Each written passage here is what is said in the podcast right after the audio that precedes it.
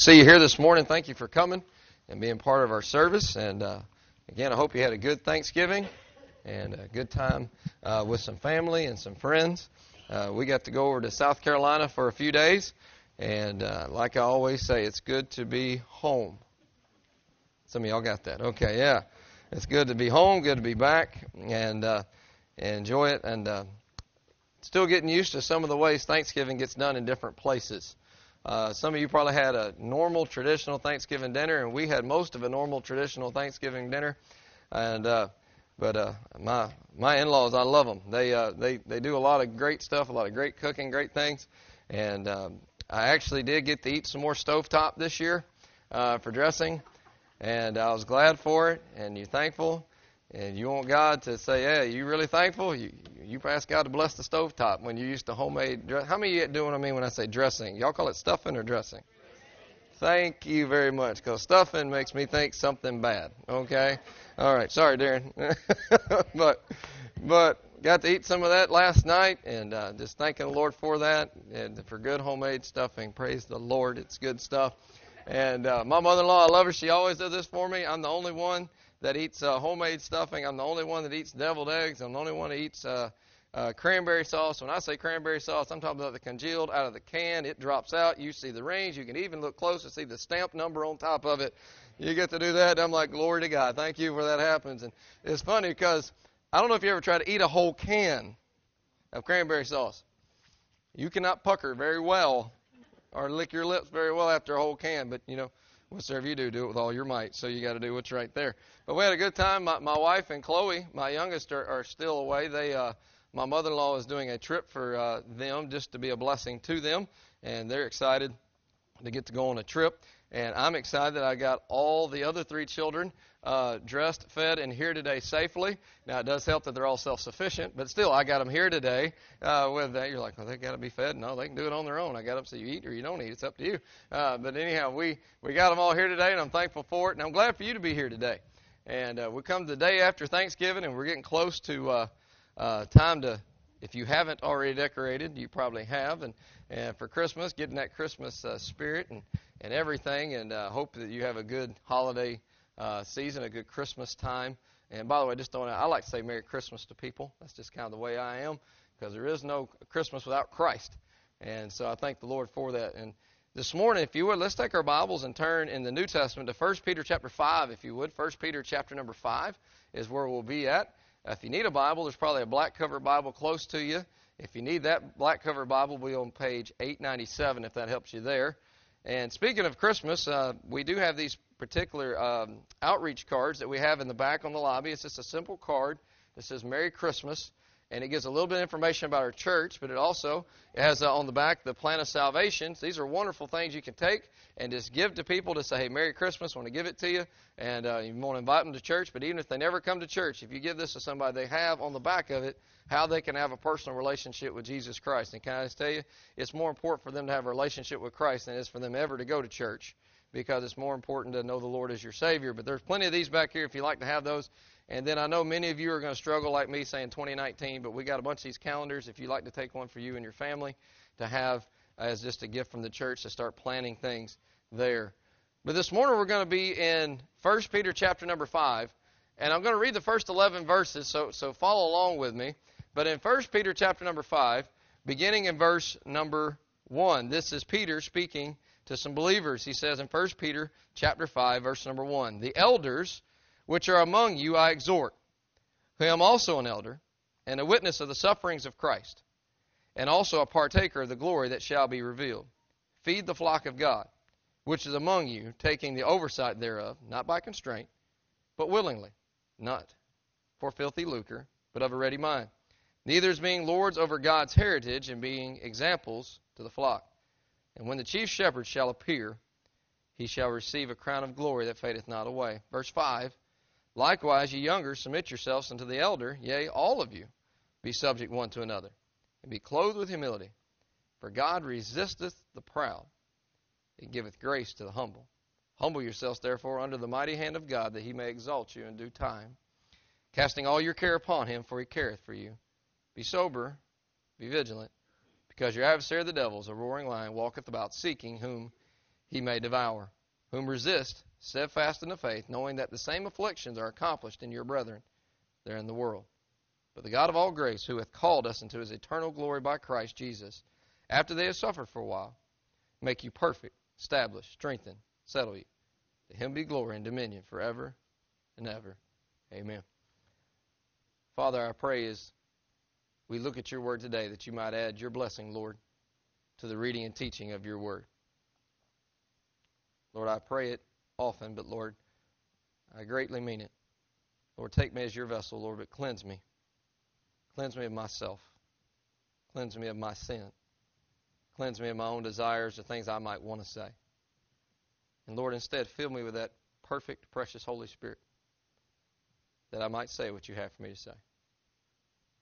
Lord, I thank you for everyone that's here today. Lord, what an encouragement it is to come into this room and see other people that know the Lord Jesus Christ as their Savior and are hungry for you and hungry for your word. And Lord, I pray if there's somebody in our midst today that does not know you as their Savior, they might have a religion, but they don't have a relationship with the Lord Jesus Christ.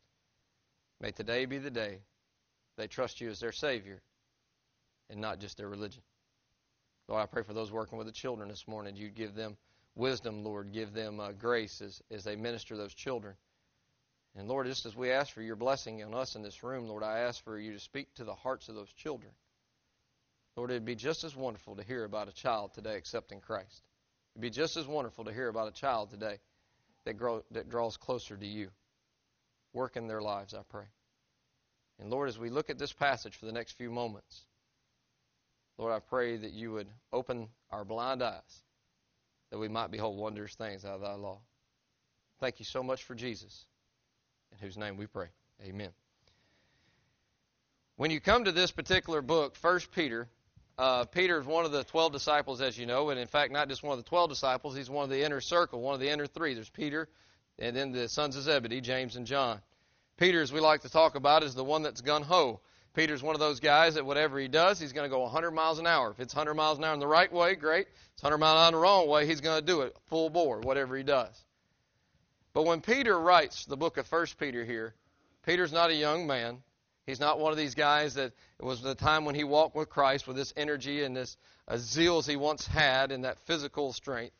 But now he's getting close to the end of his life. It's not recorded necessarily in Scripture, but uh, all points talk about it, as he mentions in John chapter 21, that Peter actually, pretty soon after he writes 1 Peter and 2 Peter, he'll actually be crucified for his faith. And in fact, going to the cross to be crucified, Peter actually says, I'm not worthy to be, as historians say, to be crucified the same way Christ is. And he actually asked to be crucified upside down. So he would not, he said, I'm not worthy to die the same way that Jesus died. Can't imagine that. And as Peter's writing this book, he's writing to, as it says in chapter 1, verse number 1, to the believers or those that are scattered abroad. Because there are people that come to faith in Christ that because of persecution and because of suffering could not stay there in Jerusalem, and so they scatter, and that's actually how God uses to spread the gospel throughout all the world. Because if you notice, we talked about a few weeks ago, there were 3,000 people got saved at one particular time. And I just thought, man, what an awesome thing that would be to see 3,000 people come to faith in Christ. But let me tell you, it's still an awesome thing when one person, whether it's a boy, whether it's a girl, whether it's a man, it's a woman of any age, comes to faith in Christ. And as you see, as they come to faith in Christ, they all stay and they wouldn't scatter. They wouldn't do as Jesus commanded, go ye into all the world. They kept wanting to stay, which, by the way, is the purpose of the church is not to build a kingdom, but to advance the kingdom of God and to go out and let people know who Jesus is and what Jesus has done. And we see as he talks about here in 1 Peter, where he's talking to a people that are not just scattered, but they're suffering. They're suffering for their stand for Christ. By the way, if you stand for the Lord, you're going to probably suffer. There's probably going to be people that don't like you. There's going to be people that don't understand what you do. If you're like uh, me, you came out of the holiday season, you came out of Thanksgiving, you sat at a table with family, and I'm going to guess if you're like me, there's family, especially extended family, that doesn't understand why you pray, that doesn't understand why you go to church, that don't understand why you're faithful and trying to live a life that's pleasing to God. Not that you're perfect, because ain't a single one of us that are, as long as you're breathing in and out. But they don't understand why you do what you do is this thing called the Christian life and they're not going to like it. 2 Timothy chapter 3 verse 12 says, "Yea, and all that shall live godly in Christ Jesus shall suffer persecution." But as you come to this particular chapter, of, he's closing the first letter, Peter actually addresses two challenges that God gives. He gives a challenge to the elders or to the pastors, to the leaders of the church, but he also gives a challenge to the people of the church. By the way, can I tell you, just as a reminder, that the church is not this building. You're not sitting in the church. We call this as a place of church. But can I tell you what the church is biblically is the uh, saved people that are children of God. We are the church. If you're here today, you're part of the church. If there's people meeting down the road, down here, whatever church it is, if they're saved, they're part of the church. It's part of the body of Christ. The church is not these green walls. The church, this is a place we meet geographically, but the church is us as body of believers. When you leave here, the church leaves here as well. And he gives a distinct challenge here to not just the pastors, but also gives a challenge to people of the church as well. And he's telling them and trying to encourage them because they are saved, hey, let's glorify God in the time that you have. In the way that you live your life, let's glorify it. By the way, in case you've probably heard this before from me, but in case you haven't, you ever sometimes wonder what is the purpose of all of this? What's the purpose of us meeting Sunday school, Sunday morning, Sunday night, Wednesday night? What's the purpose of the programs that we have? What is the purpose of uh, praise and pie that we do the, before Thanksgiving? What's the purpose of all these different things? The choir and everything that we do, the singing, the preaching. What is the purpose of it? Can I tell you what the purpose of Emmanuel Baptist Church needs to be? And is and should continue to be is simply this glorify God. Everything we do glorify God. If there's one thing that we do here that does not glorify God, it's for naught. It's for nothing. It's in vain, and it will accomplish nothing. You say, well, how do you do that? We've kind of mottoed three things as far as how do we glorify God here at Emmanuel Baptist Church. Well, one, we evangelize the lost. It'd be a sad thing to meet together on Sundays, to meet together on any other appointed time we have, but to never leave these doors and tell people that are lost and dying on their way to hell, just as we were at one time, and not tell them who Jesus is and what he's done for us. I've heard people say, well, Brother Phil, I don't know all the verses. I don't know the Romans road. I don't know this backwards and front. But you do know what Jesus did in your life. You do know what he saved you from. You do know what he's done in your life being your Lord and Savior. And all you got to do is share your story because your story is his story because of what he's done. So we evangelize the lost. The second part of how we do that, our second purpose here, is to baptize believers. And that's not just a physical baptism, even though I believe to be a true obedient follower of Christ, we got to do one of the things He commands us to do is to follow Him in believers' baptism. Now, in that, you say, well, do I have to be baptized to go to heaven? No, because in the same book of First Peter, if you read uh, chapter 3, verse number 21, Peter talks about that baptism is not to cleanse the filth of the flesh of the skin, or of the sin, excuse me, but it's actually to give us a right conscience with God, to be that we're right with God and we want to go forward in our life with God. Baptism is not salvation, it's showing that salvation has already happened. It's showing that. And by the way, aren't you thankful for the last few weeks we've had the opportunity to baptize people? And that's a wonderful, wonderful thing for someone to trust Christ as their Savior and them to get in that pool up there that's nothing special anymore than the tub in your house, but to publicly say and demonstrate, I want to follow the Lord in my life. And that's what the desire is to do. But it's not just physical baptism, it's a baptism of the Holy Spirit, meaning of the idea of discipling people. It'd be one thing to tell people how to come to faith in Christ, but then you know what you got to do after you're saved? You got to learn how to grow. You got to learn how to grow. It'd be something for a child to be born, but for parents never to teach them how to eat, for parents never teach them how to walk, for parents teach them how to talk. You say, well, Brother Phil, I really wish I didn't teach my kids how to talk. And I understand that. But you know what you do as a parent? You start helping that child grow. And I tell you, I don't want to be guilty of telling people how to go to heaven, but not how to live in the light that they're going there to live in the way that, hey, how does a Christian supposed to live? That's what we call discipleship. I really believe this, and this is a struggle. I really believe a lot of churches fall underneath one of two categories. Either they're very evangelistic, but not very good at discipling, or they're so good at discipling they make lost people feel good about being lost. But the goal is not just to feel good about being lost, it's to see people come to faith in Christ, but it's also to see people grow in Christ. Because if you and I both know, if you're saved, you still got pressure. You still got problems. He's writing to a people that are scattered. He's writing to a people that are suffering. So we got to know how what how can we get through this life. I do love how David says he encouraged himself in the Lord, but it is nice when you don't have to do it all by yourself. It's nice to come to a place where there's other believers that will help you and encourage you and pray for you. But the third part of the, our purpose here at Emmanuel is this: is to mobilize disciples. And I kind of hinted to that already. It's time to get saved. It's time to grow as a believer And then it's time to go outside the walls and the doors of this church and reproduce ourselves. Think about this. Think about everything that got dumped into the disciples, how much Christ poured his life into those 12 men.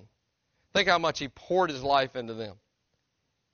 And just imagine Jesus ascends back up to heaven, and they're like, well, that's really good. Let's go home. Hey, the 12 of us will get together. Excuse me, 11 of us, Judas, and then they added Matthias, the 12th one. Hey, the 12 of us just meet at Peter's house every week, and we'll just have church. That would probably been a great thing, right? But no, Jesus said, no, that's not what you're supposed to do. Yeah, I want you to keep growing, but I want you to take what's been given to you and share it. We're here today because the 12 disciples didn't keep their faith to themselves. We're here because they scattered. We're here today because they went out and they mobilized what we call the local church in that. And I tell you, I'm glad to be part of the local church here. I'm glad to be part of Emmanuel Baptist Church. I've been here for five and a half years as pastor. I've been here for six and a half years as, as far as being here, and I hope and pray to the Lord. Someone asked me at Thanksgiving, how much longer do you think you'll be at Emmanuel? I said, I guess until God calls me home. Whether it's the upper taker or undertaker, I plan on being here. But I'm going to give you something today just for a moment, and this is probably not necessarily for you, but a lot of people will do 1 Peter chapter 5, and they'll never preach the first four verses. You know why? You got to preach to the preacher. So just for a moment, allow me to preach to myself if you don't mind. You say, oh man, I've been waiting for this for five and a half years. How about time? All right. But he gives a challenge here, not just to the people of God, as we as preachers like to jump into around verse number six. He said, I got something for you too that are elders, so you that are the leadership, you that call yourselves the under shepherd, if you would. And I want us to see something here in verse number one. He says, The elders which are among you I exhort, who am also an elder and a witness of the sufferings of Christ and also a partaker of the glory that shall be revealed. All right, you ready to see the responsibility that a pastor is supposed to have? Feed the flock of God. It didn't say visit every Saturday. It didn't say develop programs. It didn't say have all kinds of wonderful activities. Those are great, right? But he's saying if you don't do this first thing right here, you missed the whole boat. And can I tell you for a moment, my responsibility, and I'm telling you this and not saying I'm doing it, I pray with God's help that I am, my responsibility is to feed. But can I tell you something? I can't feed until I dive in and feed myself first. I want you to know by God's help and God's grace, every time I bring a message here, regardless of the day, regardless of the service, whether it's Sunday morning, Sunday night, Wednesday night, revival, whatever it may be, can I tell you something? If I don't pull myself up to this table first and eat it first, I can't give it. And that is my responsibility to feed the flock of God, to feed. And can I tell you something? In my life, I love it that God's called me to preach. You say, Brother Phil, how is it that you know God called you to preach? I don't really know other than He put it in my heart. It says, if a man desire the office of a bishop, he desire a good thing. God put in my heart the desire, you know what? To take His word, read His word, study His word, and to preach His word. And you know, in that, the idea is this, in that God wants me to have my nose in this book, and He wants my knees on the floor, and He wants me to beg Him to work in my life and the life of everyone else. And I can't do this right here if I don't take what God has for me first. And we probably all had the opportunity to be in a service or be in a church where all it was is someone trying to tell you how to live without ever eating the food themselves. And I have a very, very big responsibility. You say, Brother Phil, why are you talking to us today? We ain't the preacher. Because I want you to know how to pray for me. And I'm going to ask you to pray for me. Because this is what God's called me to do. I love visiting. I love all the activities. I love soccer. I love everything that we do around here. But if I get this stuff going and I don't do this right here, I don't feed, then I I'm being disobedient. And disobedience is sin. And can I tell you, I don't take this challenge lightly. Because I can tell you this morning, I'm not up here trying to fulfill some hobby. Because whether you believe it or not, I am not the most outgoing person. I was very shy in high school. I know you're like, ain't no way. I was shy in high school. I didn't like to talk to anybody girl talked to me, I'm like, you know, I just kind of, I just did the little grunting kind of stuff like that. Okay. I was very shy. I was very laid back, and, and it's amazing. God can do the impossible, you know, in your life and your abilities and, and your limitations. I'm not here to fulfill a hobby, but I'm telling you what God's called me to do. I'm here to fulfill that purpose where God has brought me and to be in this place, but I have to understand God's given me some specific instructions. Can I tell you this morning? The reason I want you to pray for me and the reason I want to pray for you is because God's commanded me this morning to feed you spiritually. And I don't take that lightly. I don't take it lightly. Now, it's not the only point, but it's the main point. Because I need to understand something. Peter's saying, hey, you pastors, you leaders, you need to feed the flock of God because you know what? I have to realize this. If you live in this world and you're here today, you probably came hungry. You know why? Because what you had to endure and what you face out there, it doesn't feed you. You know, I think sometimes, and just throwing it out there, it's not true. It's not true in every situation, I understand. But there's probably a chance those that could be here that aren't here, why are they not here if they could be here? Because they ain't hungry. They ain't hungry. And you know, Matthew chapter 5, verse number 6, he starts in the Beatitudes, the Sermon on the Mount. What he says, Blessed are they which do hunger and thirst after righteousness. He says, What? The end of that verse, For they shall be filled. Can I tell you today, regardless of how eloquent this message may or may not be, can I tell you someday, if you hunger, you're here today and you're thirsting after righteousness for God to speak to you, it might just be a nugget and it might be a whole pan of that homemade dressing. I don't know what it may be for you, but He says you will be filled if you come hungering and thirsting for God. You say, Brother Phil, I come to church and I leave empty. Can I smile at you and say, maybe you didn't come hungry? Why are you here today? You're here today because you want something. You want some meat. You want the meat of the word. You don't just want the milk of the word. The milk is good, but sometimes it's good to get the meat. It's good to get the good stuff. You know, at Thanksgiving, I didn't sit there and drink water and them slap applesauce on the table and say, Here you go, go at it." And I said, "Where's the turkey at? Where is the ham at? Where's the meat? Where's the potatoes? I want the good stuff." But can I tell you, a lot of times in our life spiritually, we want to live off applesauce when God says, "I got meat." We don't want the meat. We don't want to be hungry. We just want enough to satisfy our appetite to go out and do what we've been doing.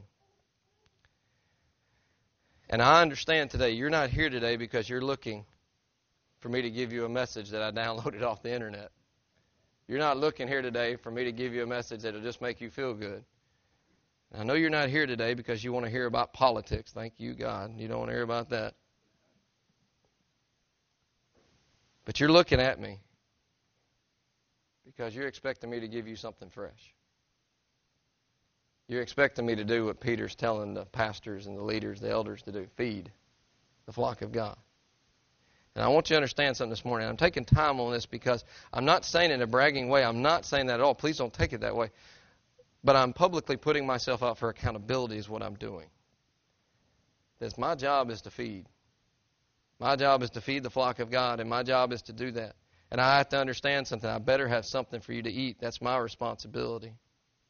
Look what it goes on to say in verse number 2. He says, which, which is among you, feed the flock of God, taking oversight thereof, not by constraint, but willingly, not for filthy lucre, but of a ready mind. He's taking the oversight not by constraint. He means this. He's telling these guys here, give them the truth, but don't beat them upside the head with it. The Bible does say speak the truth. And I know some people say, well, you bless the Lord, you ought to get up there and just let them have it. Yeah, you ought to let them have it, but Jesus spoke in love. He spoke truth, but he spoke in love. By the way, the only people that Jesus spoke harshly to were the Pharisees, by the way, just throwing that out there. That's the only ones he spoke harshly to because they knew better and they didn't do better. They knew it was right, but they didn't do what's right. But can I help you understand, and for me to understand, is that I'm not supposed to do it by beat you over head about it. I'm not supposed to guilt you into being at church. I'm not going to try to guilt you into reading your Bible and guilt you into praying and guilt you into being a Christian, the, the, the Christian that God's called you to be. That's not how I'm supposed to do it. By the way, the Word can speak for itself without me having to do that. It also says in the verse, but willingly. That means this doing it God's way, not mine. And let me just say, every now and then, there are certain ways I would really like to preach. There are certain ways I would really like to do things. And God said, You're going to do it my way, your way. I find out quickly His way is a lot better than my way. He blesses, and you say in your life, say, Phil, I don't have to be preaching. I tell you, in my life, there's a lot of ways I want to handle a situation, but doing it His way, but doing it willingly. But also goes on to say, not for filthy lucre. It means that a, that a, that a preacher should not be money hungry. Shouldn't be chasing money. Shouldn't be chasing money. By the way, preacher shouldn't be chasing anything else either, by the way, just on a side note. But he's saying, don't be money hungry. Don't be doing it for money. And he says, doing it of a ready mind. That means having a mind of Christ. That means in the way that you look at things and think about things and pray praying things. Many of the people that make decisions around here, they, they know this. When they come to me a lot of times, they say, Brother Phil, what do you think about this? Let's do this. And a lot of times I say, well, let me pray about it. You know why? Because if I don't pray about it, I'm going to do what probably I think. But if I stop and say, hey, I'm going to pray about it, I'm going to say, God, what do you want in this? I know that drives some people crazy, and it drives some of y'all crazy. I understand that. But I tell you this, I rather wait, be patient, and wait on the Lord to make a decision instantly and make the wrong decision to be still and know that I am God, to be still and understand what He says, to really understand and know God's will for what God wants in that. And can I tell you, and I mean this, and I had it in, in this week even, that whenever I'm trying to feed the flock of God and doing what God's called me to do this morning, can I tell you that when I get in this book and I read it and I'm praying and God gives me something, can I just share my heart with you for a moment? When God gives me something and I jot it down and it gets in my mind and heart, I'm thinking, I can't wait to get to 384 Gordon Highway, Milledgeville, Georgia, because I want to share with God's people what God's given me, what God's trying to tell me. Because I want to have the heart that says, God, I don't want you just to speak to me, but may you speak through me. May you give them what it is. And I know many a times I'll, I'll get up and I'll preach and I'll think to myself, I got this thing I want to communicate, I want to tell them, and I feel like I just, Charlie Brown teacher, want, want, want, want. You know, I just feel that way sometimes. You ever feel that way? You got something in your heart, but you can't get it out? Try every Sunday morning, Sunday night, Wednesday night. okay, feel that way, all right? And when I think about it, and I think about this, I think, God's given me a very big responsibility. And there's a challenge there, but can I tell you this morning what I want us to look at? There's a challenge to the elders, a challenge to the pastor of the church. It's pretty big. I want you to know I don't take it lightly. But he gives a challenge here to the people of the church. And it's a challenge today that I have to adhere to myself. I get both, by the way. You may get one, but I get both. They're the challenges that I got to live to, the things that I have to do. And if you look in verse number 8, probably a verse that we know very well, it says, Be sober, be vigilant, for your adversary the devil is a roaring lion, walketh about, seeking whom he may devour. The word sober there means to sober minded. It means to be seriously minded. It also says to be vigilant. It means to be determined. That means to be committed to it. And what Peter is telling here, he's saying, I want you to understand something as pastors and leaders. There's something you need to give to those people of God, and there's something that the people of God, he wants them to understand. As we're going to look at the next several verses this morning, is this. He said, It's time to be serious about this thing we call the Christian life. And I want you to know from my own heart and soul, I feel this way. But I tell you, it's burdened me more in the last six months than I think it's burdened me a long time, is that there's a lot of people that call themselves Christians that don't take this thing of Christianity serious. We take a lot of other things serious. We take our job serious. We take our family serious. We take a ball game serious. But do we take this right here serious? Do we take this thing serious? And Peter's at the end of his life. And he's looking to these believers that are suffering, that are scattered, just like some of you today. You feel like you're scattered. You feel like you're lost. You feel like not lost in your spiritually, but you feel like you have no direction in your life, and you feel like you're suffering, and things are not going the way you want it to have and go in your life. And he gives them a challenge and instruction here. He said, "Hey, be serious about this thing you call the Christian life." Don't let it be just another Christmas. Don't let it be just another New Year's revolution if you get to 2019, if Lord allows it. But to take what the time you have, Peter says, be serious about it. Be serious about it. And he says some things here for I believe that'll be helpful to us into understanding what it means about what we need to be serious about the Christian life. You have an insert there, you see the things here that we're going to look at today. But why should I? You're here today, you say, Phil, I know the Lord Jesus Christ is my Savior. Why in the world should I take this whole thing called the Christian life serious? People around me don't seem to take it serious people maybe in my family or people in my church or people on my job that claim to be a Christian. Why should I take my Christianity serious? Glad you asked. Got a couple points, okay? Number one, why should we take it serious? Number one, because God wants you to be clothed in humility. God wants you to be clothed in humility. Verse number five says this Likewise, ye younger, submit yourselves unto the elder. Yea, all of you be subject one to another, and be clothed with humility, for God resisteth the proud and giveth grace to the humble. You know what God is saying here? And you know what Peter's telling uh, the church here? He's telling them this. He's telling them God desires you, even though you're suffering, even though you feel bewildered in your life. He's telling you you cannot be a proper Christian with pride in your life. I kind of warned the Sunday school class. One of our points today was talking about pride and humility. And I said, hey, you're going to hear a little bit more of that again because we're in James chapter number 4 uh, this morning in Sunday school. But uh, he's talking about here, Peter's saying, he's warning you that you cannot take the Christian life serious and be fully yourself. You can't live this life for yourself. You have to be clothed, you have to be wrapped in humility. And he's talking about it here. And I don't know if you notice, a lot of us like to, when we get older, we like to begin in verse 5. Likewise, you younger, submit to the elder. Respect your elders. I'm finding out something. I'm starting to become an elder. These kids, you know, start thinking that stuff. And we like to stop there, but you know what? That's not where the verse stops. It doesn't just say, hey, younger, submit to the elder. It goes on to say this Yea, all of you be subject one to another. If there's somebody I will not be willing to serve, if there's somebody I will not be willing to yield my desires for the good of them spiritually, can I tell you something? I'm full of pride. I'm not humble. I not have the, the mind of Christ. I don't have the, he talks about here being clothed in, in humility. But I need us to understand something. As we looked at this morning in Sunday school, uh, you have a choice. You can be prideful or you can be humble. And you need to understand something. In that verse, if you read it carefully, if you're humble, what do you receive? Grace. If you're prideful, what do you receive? God's resistance. A lot of us just focus on the grace. I take God's grace or leave it. No, no, no.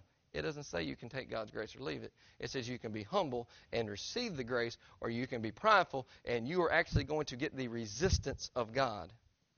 Which doesn't just mean God repels you, that means God goes on the offensive against you. Don't know about you, but it's a humbling thought to think about God going on the offensive against me. Well, I'm a child of God. Well, I don't always live like it. Well, I'm a child of God. Don't mean I always talk like it. Don't mean I always act like it. And you know what? In my life growing up, I had parents that loved me enough to correct me and discipline me. And you know what? They resisted the things that I was doing and the things that I would say and the mentality and thoughts that I had. They were resisting that because you know why? It wasn't what was pleasing. It wasn't what was becoming of the family. And he's saying here, you need to be clothed in humility. You need to take this Christian life serious because if you're full of self, you ain't never going to please him. Not only are you never going to please him, you're going to be against him. Think about this morning. You're here this morning, and you either have humility in your life or pride in your life, which means this either God is for you and God is giving grace to you, or you're actually on the other side of that and God is resisting you in the way you act, live, and talk. Now, where are you at today? I tell you, that's a thought by itself that why we ought to be sober, be vigilant, which means we ought to be serious, be determined in the way that we live our lives. You say, Brother Phil, you want to give some examples? No, because they hit too close to home. But being clothed in humility. And it says this. Look on in verse number 6. Humble yourselves, therefore, under the mighty hand of God, that he may exalt you in due time. You know, when you have humility, you know what it says here? He, or God, will lift you up. Brother Phil, I don't know why God's not lifting me up. Brother Phil, I just don't understand. I mean, I'm trying to do the right thing. I'm trying to talk the right way, trying to be nice, trying to give the poor, trying to do all these things. And I don't understand why God's not lifting me up. Maybe it's because you're looking for other people to do it. Maybe it's because you're doing the right thing, but you ain't wanting the praise and the lifting of the Father. You want the praise and the lifting of the fellow man. You want other people to brag on you. You ever seen a little kid do something? And they do something good? What they do? Turn around and find mom and daddy. See what I did? See what I did? Look at me. And we understand that but we also grow up. Some of us never grow up from that. Look what I did. I went to church today. Look what I did. I, I brought my Bible today. Look what I did. I, I, I, gave a card out to somebody today. Hey, look what I did. I brought these 14 people to church today, Brother Phil. Aren't you glad? I am very glad you brought those 14 people to church and may your tribe increase. Okay? I'm fine with that. But when you do that, look at me. Look at me. Guess what? God says, I'm not going to bless it. Enjoy your blessing because it's it if I get up here today and my sole purpose is to go stand at that door in the back, and my joy and my happiness is based on, hey, that was really good today. Hey, it really blessed me today. Hey, that was a convicting today. Hey, that was really encouraging. If that is my point, I'm wanting you to do what God says. I'll do it if you just let me. If you just be humble. If you just have that humility. I have in my Bible beside verse number six Talking about humility. Humility is preparation for service, and service is the test of humility. And if you understand trying to live a humble life, you know that's true. You got to be humble to get to serve other people. And serving other people will show pretty quick just how humble you really are. And I know I talk about it a lot, but I can't get over that Jesus washed the feet of his disciples. I can't get over it. I can't get over that Jesus washed Judas' feet. And when he got through washing their feet, you know what Jesus didn't say? Now y'all wash mine. He didn't say that. Because we have that mentality. I'll wash your feet. Now, we ain't going to actually wash feet, okay? Some of y'all panicking a little bit right now, okay? Some of you ladies slipping the shoes back on, okay? We're not, we're not talking about that, okay? But I'm talking about serving people like Christ served them. Some of us don't mind serving other people if we know they're going to serve us back. That's not humility. That's saying, you lift me up. And I'd rather God lift me up. I'd rather, get the, I'd rather give God the praise and let God do it.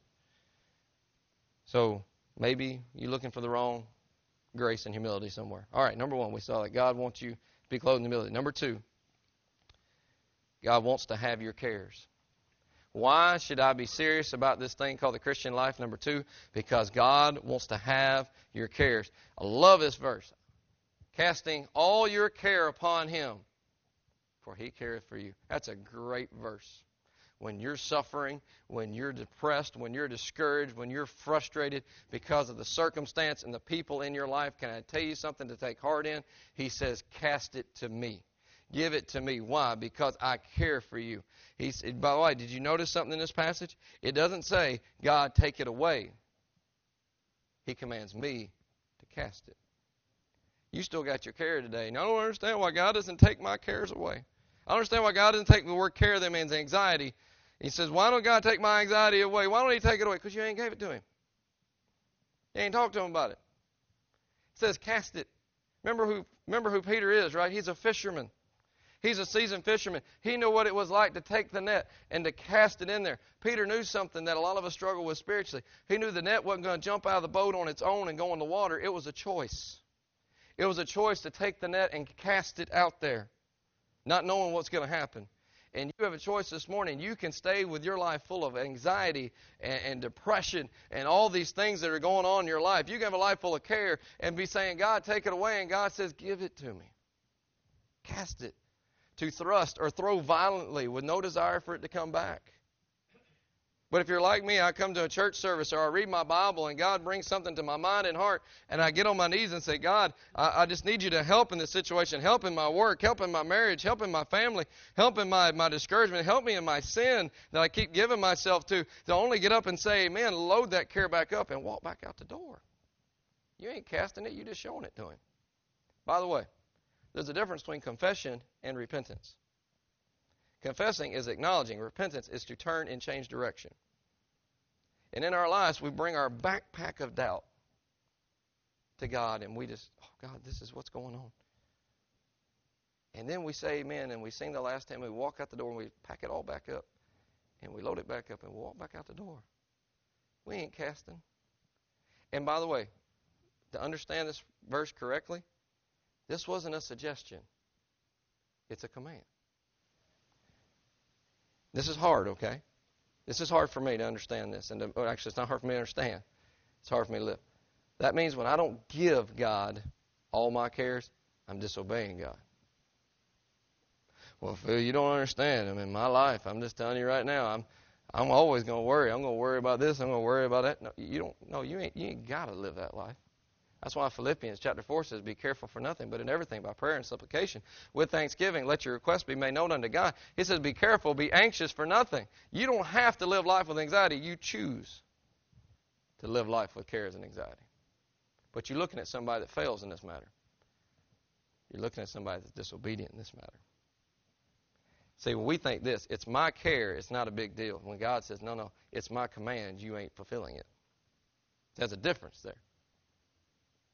That's understanding what God's Word says. And I tell you, when I looked at this passage, I was sitting there thinking about it, thinking it's really nice to know God's there. I can just say, God, here you go. No, God's saying, I'm here. Give it to me. Not real long ago, one of my kids got, well, actually, I guess it was last year for Christmas. My kids got something. And it was one of those things that you could tell was not working correctly. It was like a remote control car or something. and they were trying to get it to work and trying to do everything, and you can see them trying to do everything. I'm sitting there watching, going, "Yep, yep, right there." And they're sitting there and they're just frustrated and just, just ugh, just threw it down. Got frustrated with it. A little piece broke off. I'm like, "Yep, you just messed it up." Okay. And the whole time I'm like, "Give it to me." Like, give it to me. Can I tell you that child went through frustration and actually made a bigger mess out of what they had and caused more problems and more heartache by not just trying and saying, Here, here, Daddy, you take it. You're giving yourself more heartache and suffering than you need because you're not looking and saying, Here, Father. Here. God, here's my marital problem. God, here's my addiction in my life. God, here's my situation with my kids. God, here's my situation on my job. Instead, we keep taking it and we just, all we're getting is what? Frustrated and brokenhearted when God says, cast it. Cast it where you're not even going to look back. And I love Scripture. I love every word of Scripture. And I love the verse that says, casting, love the next word, all. You saying, Phil, surely there's some little things in life that I can deal with, right? I mean, there's little things I don't need to bother God with. Be careful. If you're like me, the little things become big. And little things have a way of multiplying themselves. The next thing you know, I'm drowning in it, and God's like, if you just give it to me, if you just cast it to me. And Peter says, I know you're suffering. You say, Brother Phil, I, I don't understand what to do. I, I'm, I'm going through all this, and why should I do it? Because I love the end of the verse. Why should I give God everything? Why should I give it? Because He cares for us. Aren't you here today?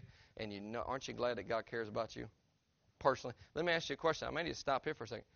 Do you know God cares about you personally? You may be here saying, "Well, I'm going to give it. He don't care about me. He cares about grandma. He cares about my spouse. He cares about my kids. Cares about." But I don't. I, my life right now, I don't feel like God cares about me at all. Well, God ain't the one telling you that. Who do you think the liar and author of confusion is? It ain't God. We're about to read about him in verse number eight. He's telling you he don't care. You work it out. He don't care. You figure it out. He don't care. Why don't you go talk to this person over here? They'll, they'll probably get frustrated with you. By the way, doesn't misery love company? We will not get on that point today. But anyhow, we'll go back over here. Some of y'all like, I know where you're going. All right. We'll pray about that. But God's telling you, I can handle that burden. Can I tell you this morning, as a believer, if you know the Lord Jesus Christ as your Savior, He says, I can handle that burden. I can handle that sorrow. I can handle that problem. I can handle that confusion. And I can handle that frustration. But I'm not going to take it from you. you got to give it to me. You got to give it to me. It means you got to let go and let God. You got to let go and you got to let God do it. So not only do we see number one, we got to be clothed in the humility. Number two, we look at here as far as we've got to, God wants to have your cares. But number three, something we see here is that we need to understand something that we have a determined foe. Why should I be serious about this thing called the Christian life? Because we have a determined foe. And can I stop here for a second and say this? You, if you ever get to where you live, verse 7, which, by the way, wouldn't you like me? Kind of would love to be able to say I do verse 7. I live a carefree life. Whew, I would love that, right? By the way, a carefree life doesn't mean you're without problems. It just means you know the God of the problems and the God of the storm, and He'll take care of it. But what Peter's stopping to say here, there's a reason verse 7 comes and verse 8 comes. Because Peter's saying when you become carefree, don't become careless. And there's a lot of Christians today that have got to verse 7, but they live careless lives. And he's warning them, hey, you can be carefree, but don't be careless because of what's going to happen in verse number 8. You have a determined foe, because look what it says. Be sober, be vigilant, because your adversary, the devil, as a roaring lion, walketh about seeking whom he may devour.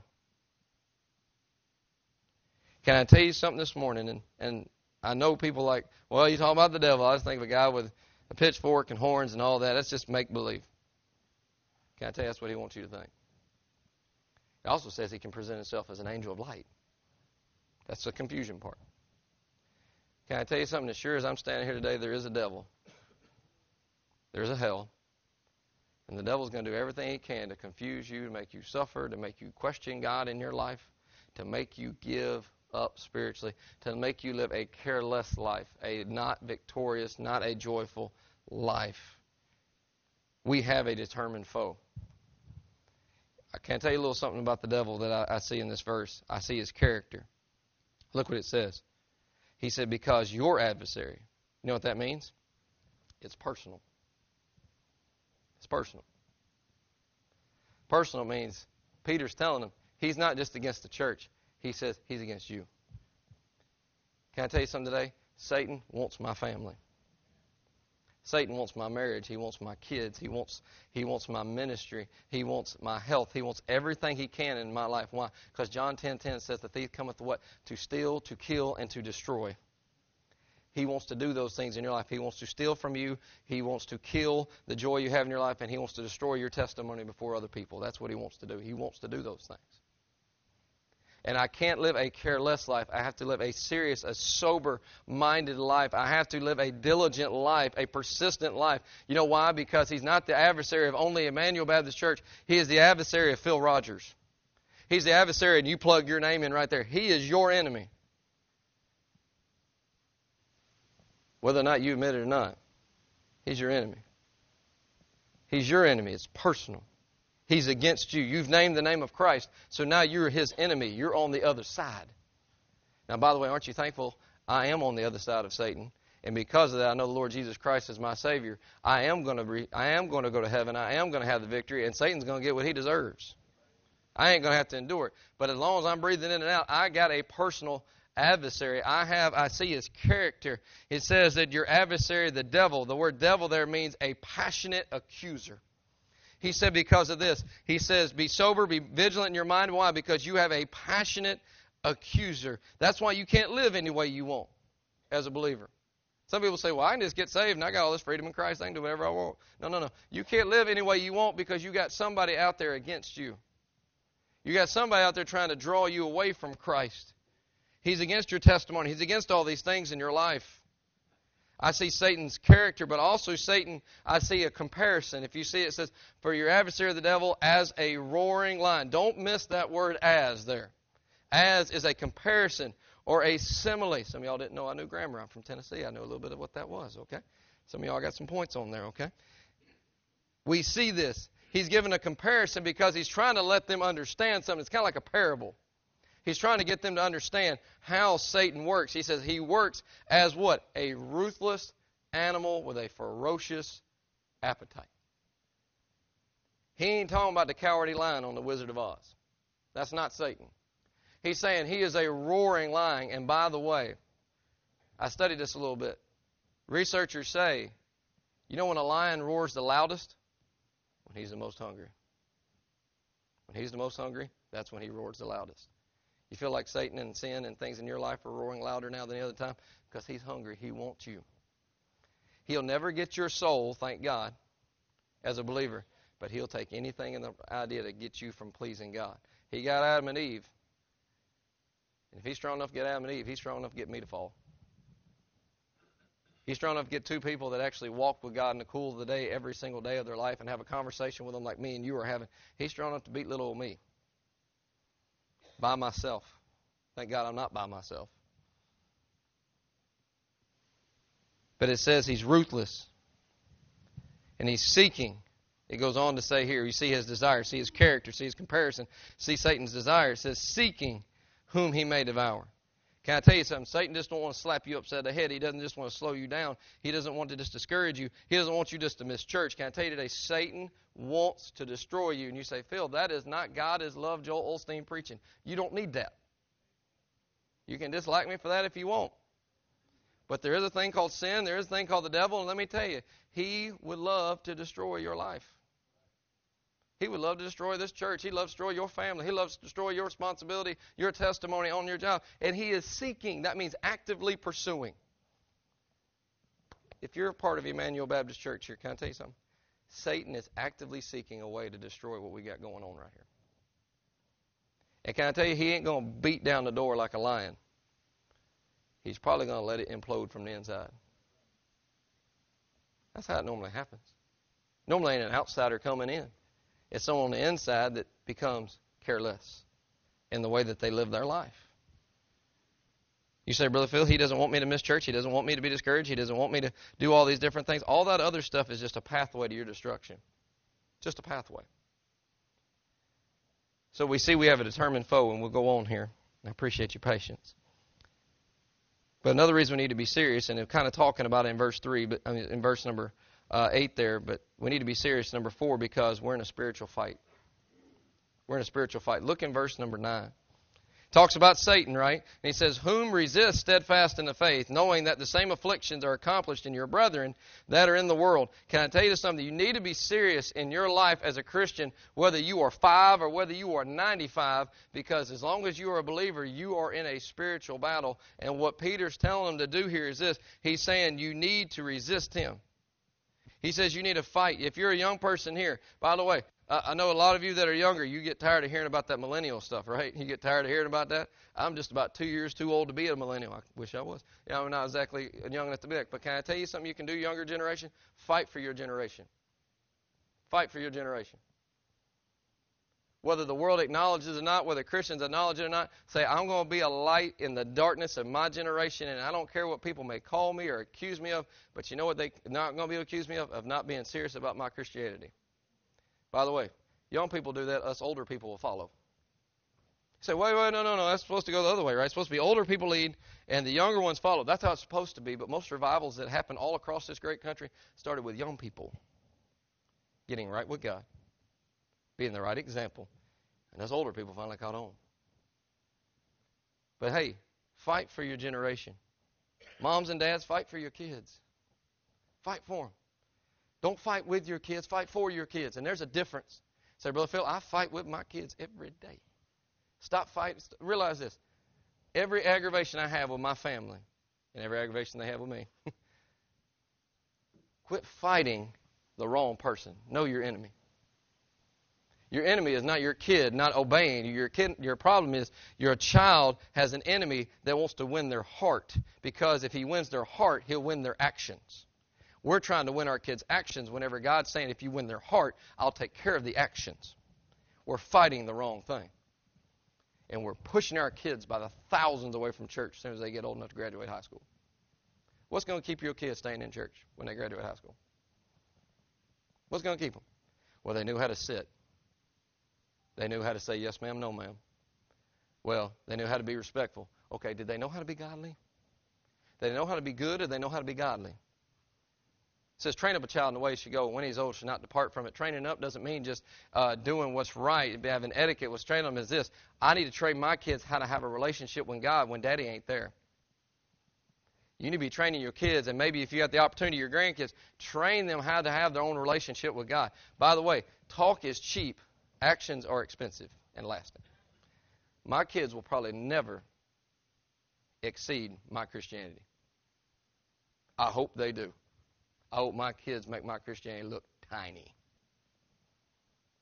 You want your kids to have a better walk with God? Be a better walk with God. I know this ain't funny. I know this ain't the real fluffy feel that you normally get.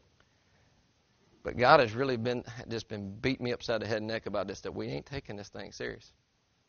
We ain't taking marriage serious. We ain't taking raising children serious. We ain't taking God serious. We ain't taking any of it serious. We take a lot of things serious, but we don't take the right things serious. By the way, no, I ain't going there. All right, we'll come back. All right? That's where you pray the Lord gives you the right words and you don't do your own. You see in the spiritual fight, you see resistance, persistent resistance. Look what it says in the verse. It says, Whom resist steadfast. You know what that means? He ain't going to come one time and go away. Satan's going to knock at your door. And then if he don't get through the door, he's going to come try to come through the window. He's going to try to come through the roof. He's going to try to come through the garage. He's going to be persistent. And you know what you got to do? He says, resist steadfastly. That means be consistent. Can I tell you one of the biggest struggles in my life spiritually? As I'm not consistent. And Sundays I am consistent to the T, but man, Monday rolls around. Don't you ever just pray, Lord, can we go from Sunday to like Thursday? That would be great. I'm a lot more spiritual on Thursday than I am on Monday. That's why he says you got to resist steadfastly. Keep doing it. Keep doing it. Everybody in this room has what we call habitual sin. That means there's something in your life that constantly pulls at you to sin. Can I tell you, you whenever that temptation, whatever it is, the sin comes, and you get victory over it one time, guess what's going to happen? It's going to come back. It's going to probably come back in a different envelope. It's going to come back in a different package. And you're going to have to resist it. Persistence there. Persistent resistance. But it also says here some allegiance. How can I resist him? Love these next three words. In the faith. In the faith. I don't have to do it on my own. I can resist him in the faith.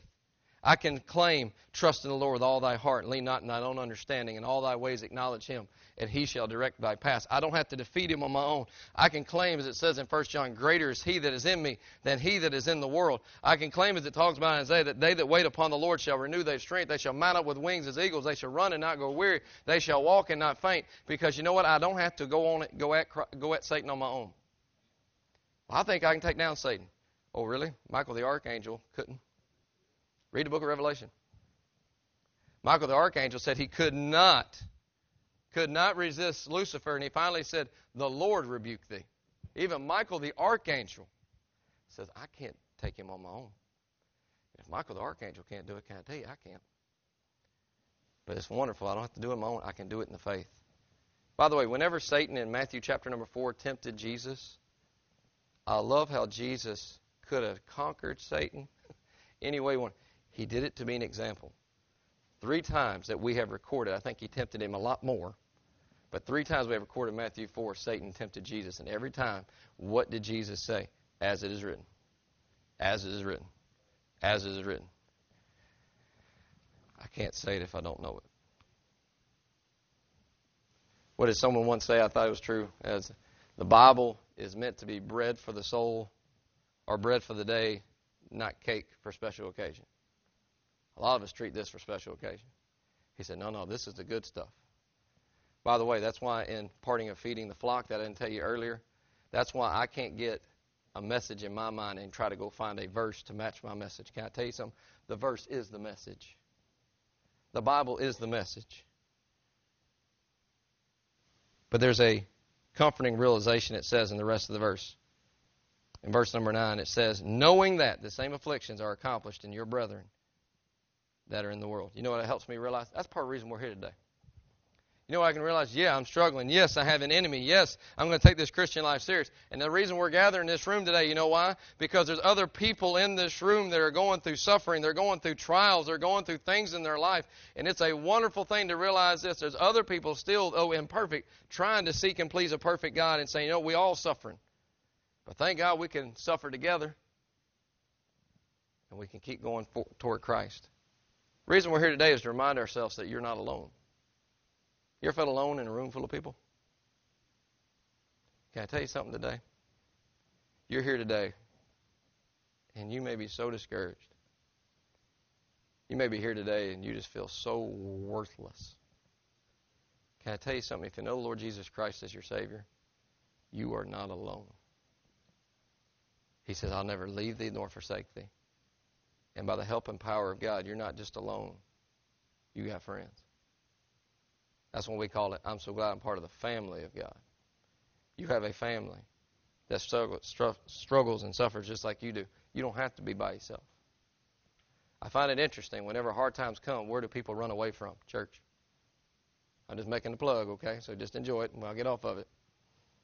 Hard times come, we run away from this book. Hard times come, we quit reading our Bible, we quit praying. We run away from God. And the sufferings ought to draw us closer to Him and closer to each other. Then, lastly, why should I be serious? Because we have a sovereign Father. We have a sovereign Father. Look in verse 10. All this suffering, all this enemy, look what he says. But the God of all grace, who hath called us into his eternal glory by Christ Jesus, after that ye have suffered a while, make you perfect, establish, strengthen, settle you. Can I tell you one of the ways to get victory over the devil? Is just to praise the Lord.